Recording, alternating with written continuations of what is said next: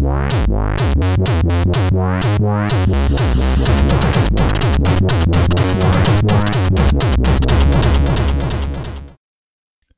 ez itt a Checkpoint Mini 31. adása. Szeretettel köszöntöm Lászlót.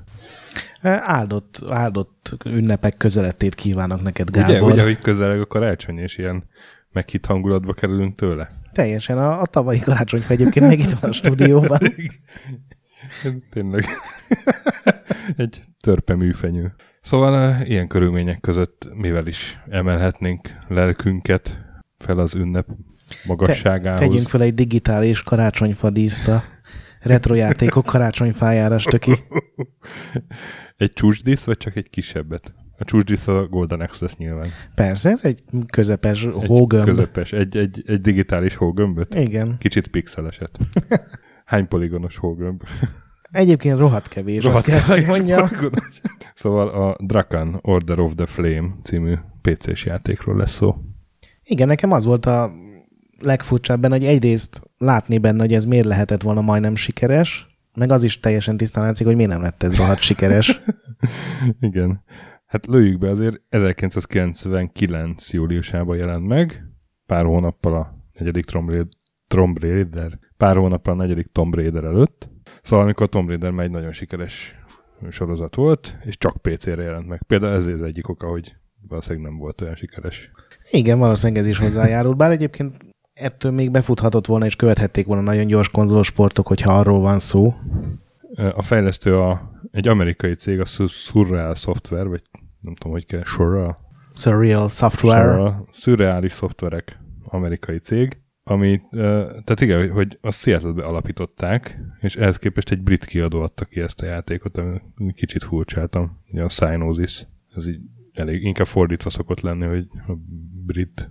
Szerintem KK-n is csomót keresel. Jó, nem, csak nem a csomót Wikipédián keresek, is érdekességet keresel. Jó van, na, akkor a Surreal Software 1995 és 2010 között létezett, legnagyobb sikere egy 2002-es Lord of the Rings játék volt, ami majdnem 2 millió példányban ment el, aztán utána csinálták még a Sufferinget. Igen, szerintem arra még páran emlékezhetnek, ez ugye a PS2, Xbox, Gamecube-os generációra jelent meg, egy ilyen nagyon brutálisak vagyunk, nagyon szörnyeket is kimegkínzunk jellegű ilyen akciójáték volt. És a Stan Winston tervezte a szörnyeket. Tudtad? Biztos nem tudtam, csak egy olyan szörny rémlik, akinek mindenféle injekciós tűk álltak ki a hátából, és azzal kellett megküzdeni. És 2004-ben meg is ugyanabban az évben a Midway felvásárolta, befektetésből gondolom, akkor éppen nem ment rosszul a cégnek. Aztán 2009-ben a Warnerhez került a Midway-jel együtt, aztán 2010-ben meg a Monolithba bemörzsölték. Hát nem volt jó sorsuk, és szegényeknek a Drakan sem segített szerintem, mert egyébként többet érdemelt volna ez a játék talán, mint az, hogy szinte nyom nélkül tűnt el így a sülyeztőben. A kiadó meg a Psygnosis, ami egy ilyen neves brit kiadó volt a 80-as években, a 90-es években már nem annyira. Mindenki ismeri a Psygnosis. 93-ban a Sony megvette őket egyszerűen, aztán ilyen wipeout-okat csináltak onnantól szakmányba. De az egy jó dolog. Aztán 2010-ben ezt vidáman mondta. Jó, wipeout-okat csináltak szakmányba.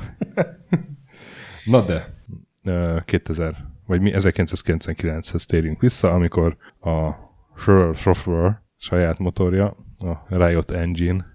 Ez volt az első játék, ami Riot Engine-nel megjelent? Szerintem ez a Drakan. Valószínűleg, mert ez egy elég speciális igényei voltak ennek a programnak. Igen, és egy nevet említsünk még meg, Ellen Patmore, aki a cégnek volt a ilyen vezető agya, kreatívja, nem tudom, tervezője. Az összes ilyen Surreal Software játékban benne volt. Játékdesignernek hívják. Játékdesigner, igen. Aztán a Double Fine-hoz került, aztán meg a Zingához, aztán a Kixai-hoz, és itt eddig tudtam követni. A Zinga egy elég durva temető lett így a executive-oknál. Igen. És hát találtam tőle idézetet, és kb. Az volt a lényeg ennek, hogy a játék készítésében, vagy tervezésekor ő a részletek tökéjére csiszolása helyett a fun faktor helyezi szem elé. Tehát, hogy így szórakoztató legyen a játék, ha kicsit sorjás, le van szarva. Egyébként ezt végül is hozták is, mert szerintem az összes játékok ez a kicsit tufa, de végül is tök élvezetes. És a Drakan ennek egy szép példája, hogy felvezetéje. Igen, most már elcsünk róla is pár szót. Átadom neked a lehetőséget. Na, pedig te játszottad végig előbb. Én nem játszottam végig, ezt csak játszottam vele. Ja. Annak idején végigjátszottam, igen. Akkor előbb játszottad végig, mint én, mert én annó azért valahol feladtam. Ugye hát azzal dobta fel a Tomb Raider-es receptet. Hogy semmi köze nem volt a Tomb Raiderhez. Igen, de egyébként pontosan. Ugye a múltkori Tomb Raider-es adásban te ágáltál, hogy ezt Tomb Raider klónnak nevezzük, és valóban, én sem úgy neveztem ezt, egy követő, vagy szellemi örökös, vagy nem tudom, hogy mondjam. Az a lényeg, hogy nem lőni kell benne, hanem közelharc van. És meg mágia, igen, és a Tomb Raiderben ugye volt jármű használat. Hát itt egy szinttel továbbfejlesztette ezt a sárkány, mint jármű. Ugye lehetett röpködni, tűzgolyókat lőni, és hát gyakorlatilag egy légi csatákat vívni, ami aztán már tényleg olyan messze van a Tomb Raidertől, mint... Igen, szerintem ez, hogy ez egy Tomb Raider-szerű játék, gyakorlatilag amiatt terjedt el, mert itt is egy jó csaj volt a főszereplő, igen. Bár egyébként rohadtul nem hasonlít Larára. Rynn. Igen. És a sárkánő meg Arokh.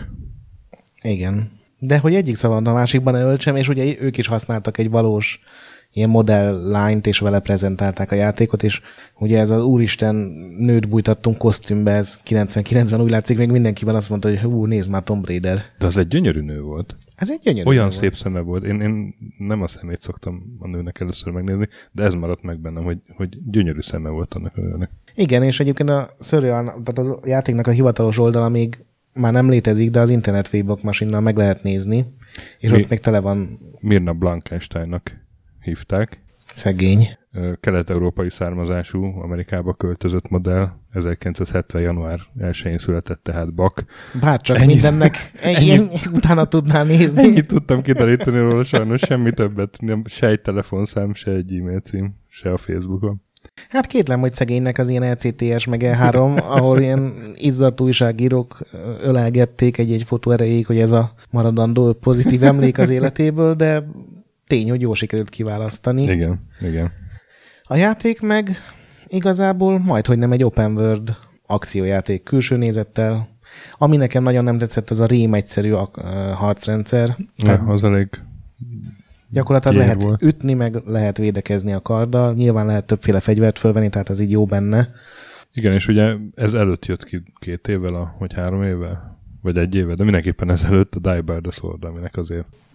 Igen, amiben kicsit meg mondjuk csak a harcrendszer igen, működött, viszont az legalább tök jó volt. Ez gyakorlatilag egy odaállsz a szörnyelé, és elkezdesz csépelni, és néha megpróbálsz akkor védekezni, amikor valószínűleg igen. üt, de ez egyáltalán nem biztos, hogy aha. ez így sikerül. Viszont úgy, hogy a sárkánnyal a légiharcok kicsit jobban működtek.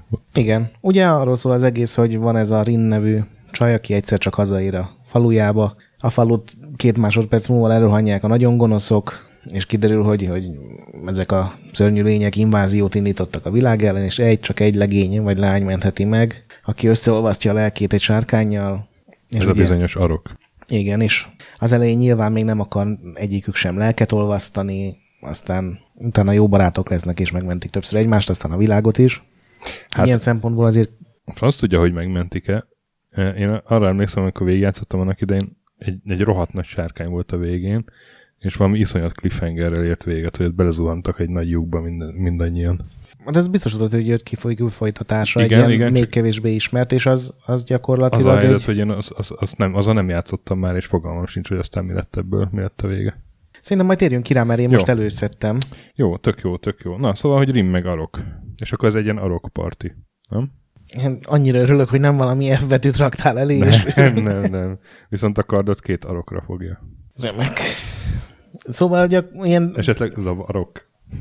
Ezekkel a poénokkal. Gyerünk. Nem akarok ekkora farok lenni. Na, csak oda került az F betű.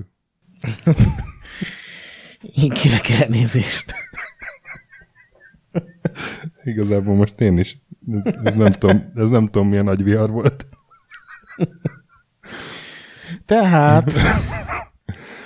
Egy ilyen tök egyszerű, még az is mondhatnám, hogy szinte ilyen zeldásan egyszerű ilyen kalandakciójáték, hogy meg kell szerezni a kulcsot. A kulcs az ugye úgy kezdődik a játék, hogy egy haldokló elmondja ezeket az utasításokat, hogy menjél be a tavernába, ott öld meg a szörnyet, vedd el a kulcsát, a kulcssal menj el az én házamba, ott vedd föl a könyvet, a könyvvel menjél el a templomba, és gyakorlatilag utána meg elpusztul szegény falu vezér.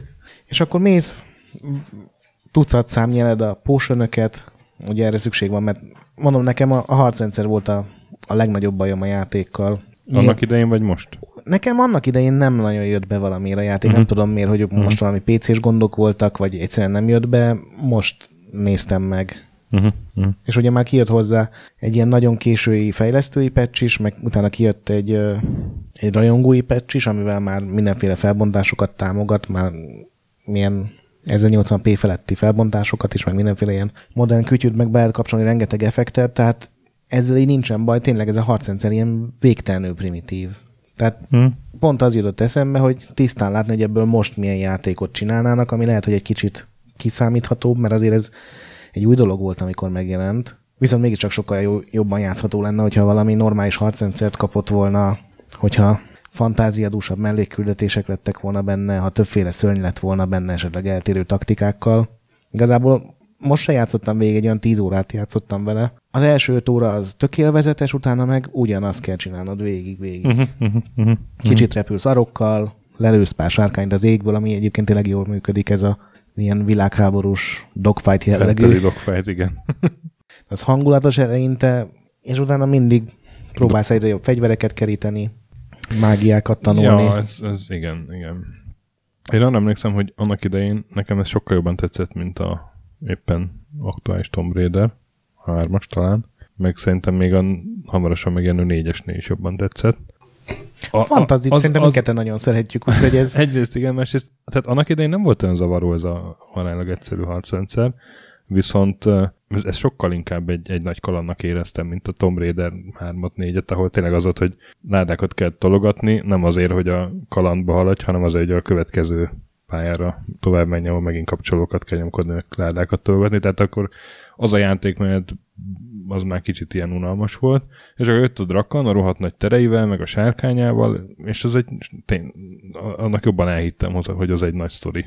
Igen, meg jól működött benne ez tényleg, hogy lementél egy dungeonbe, hogy ugye nem tudott veled jönni az Arokh, kinyírtál mindenkit, fölbukkantál megint a szabad levegőn, odafüttyentetted a sárkányt, és repülhettél tovább. Igen, egyébként ez a kalandérzet volt az, amivel szerintem messze a legelőre mutatóbb tudott lenni. Ez a majdnem open world, még azért pályákra volt osztva, vagy hát ilyen nagy zónákra volt osztva a játék, de azok tényleg nagyok voltak. Tehát amikor felszálltál a sárkánnyal, utána bárhol le lehetett szállni szinte, nyilván mondjuk a hegyeken vagy a tengeren nem, és ez 99-ben nekem még egy teljesen új dolog volt. Ja, hát annak idején nekem nagyon bejött, mondom. Most, hogy újra játszottam vele, egyrészt engem is valóban a harcrendszer zavart, meg mondjuk nyilván az irányítás is lehetne kényelmesebb. Másrészt, hát ez mocsokronda.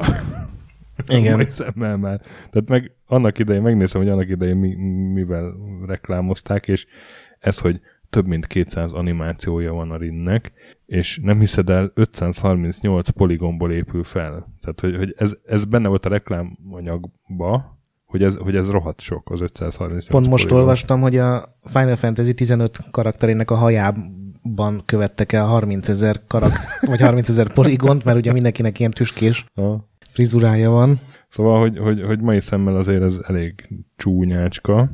Hát látszik, hogy arra koncentráltak, hogy bazinagy pályákat csináljanak, és nem arra, hogy azok a bazinagy pályák részletesek legyenek. Igen. Hát ugye a fun faktor a tökélyre csiszolt részletek helyett.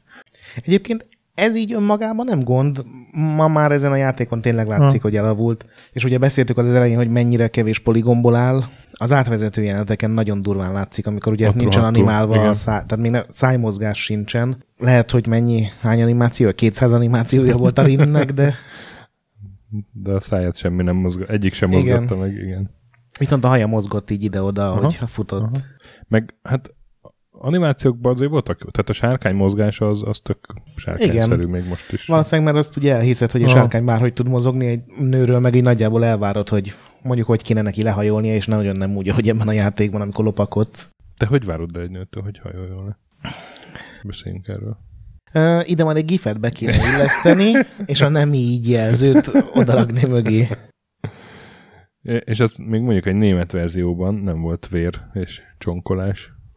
Ugye azért itt lehet vagdosni a karddal. Igen, már annyira botrányosan brutális nem volt szerintem. Nem, olyan nagyon brutális nem volt. Talán lehetett vágni a fejét a valamelyik lénynek. Kezeket is lehetett, kezeket, tehát hogyha pont úgy ütötted meg az ellenfelet, hogy az utolsó ütés a kezét érte, akkor az leesett. Szóval, hogy ez nem volt a német verzióban, a hullák hamarabb eltűntek, és hát ugye a németeknél van ez a Carmageddon is a zöldvérrel jelent meg, azt hiszem nem piros. Nem, volt. A Carmageddon a robotok voltak. Vagy robotok és olaj folyt belőlük. Miben volt a zöldvér? A Doomban. Vagy a Mortal Kombatban. Hogy ez is egy olyan játék volt, ahol erőszakot azt így tompították a németeknél. És hát mondtad, hogy nem volt olyan túl sikeres, 250,000 darab kelt el nagyjából. Szerintem ez 99-ben egy hát valószínűleg közepes költségvetési játéknak nem volt egy rossz szám, de nem az a Tomb Raider pusztító igen. több milliós dolog. És hát ugye készült folytatása, és abban is kb. Ennyi ment el az. Igen, az ugye 2002-ben jött ki PlayStation 2-re csak. Igen, és azért az már jobban nézett ki. Azt most néztem YouTube videókat, hogy az azért szebb egy fokkal. Én úgy gondoltam, hogy először elolvasok pár review-t erről az újabb részről, ugye a 2002-esben az is majdnem 15 éves. 31 review van a Metacritiken, egyet lehet belőlük megnyitni, az összes szájt vagy megszűnt, vagy annyira átalakult, hogy a linkek már nem működnek. Úgyhogy kénytelen voltam letölteni ezt a PS2-es verziót. Nekem is kimaradt annó. Én meg vagyok róla győződve, hogy ez egy portnak indult, és aztán utána gyakorlatilag beleraktak egy másik sztorit. Szinte tök ugyanaz a játék. Kicsit mások a varázslatok, kicsit jobb a grafika, eltelt már 3 év, meg azért a PS2-nek az első éveiben az még egy nagyon erős gépnek számított. Tök ugyanaz a játékfelépítés, azzal a különbséggel, hogy már az elején jóban van ugye Rynn meg Arokh. És, bocsánat, 3000 poligonja van már Rynnek. Igen, látszik ez az iszonyatos fejlődés. De ott is ugyanez jellemző, hogy a pályák iszonyatosan nagyok, főleg ugye PS2-n jóval a GTA 3 előtt vagyunk, amikor még ez az Open World dolog nem terjedt el. Ebben ugye a második rész a Ancient Gates volt a címe, abban is meg volt ugyanez a kaland érzet, hogy lemész a hegy egyik oldalán a dungeonbe, kiírtasz egy kisebb falunyi szörnyeteget, kiérsz egy másik oldalán, odahívod a sárkányt, átrepülsz vele egy hatalmas tó vagy egy kisebb tenger fölött, ott leszállsz és folytatod ugyanúgy, de a hibái ugyanúgy megvoltak, a gyenge harcrendszer, a gyakorlatilag AI nélküli ellenfelek. És egyébként az amerikai verzió jött ki először, és a rohadt bugosan.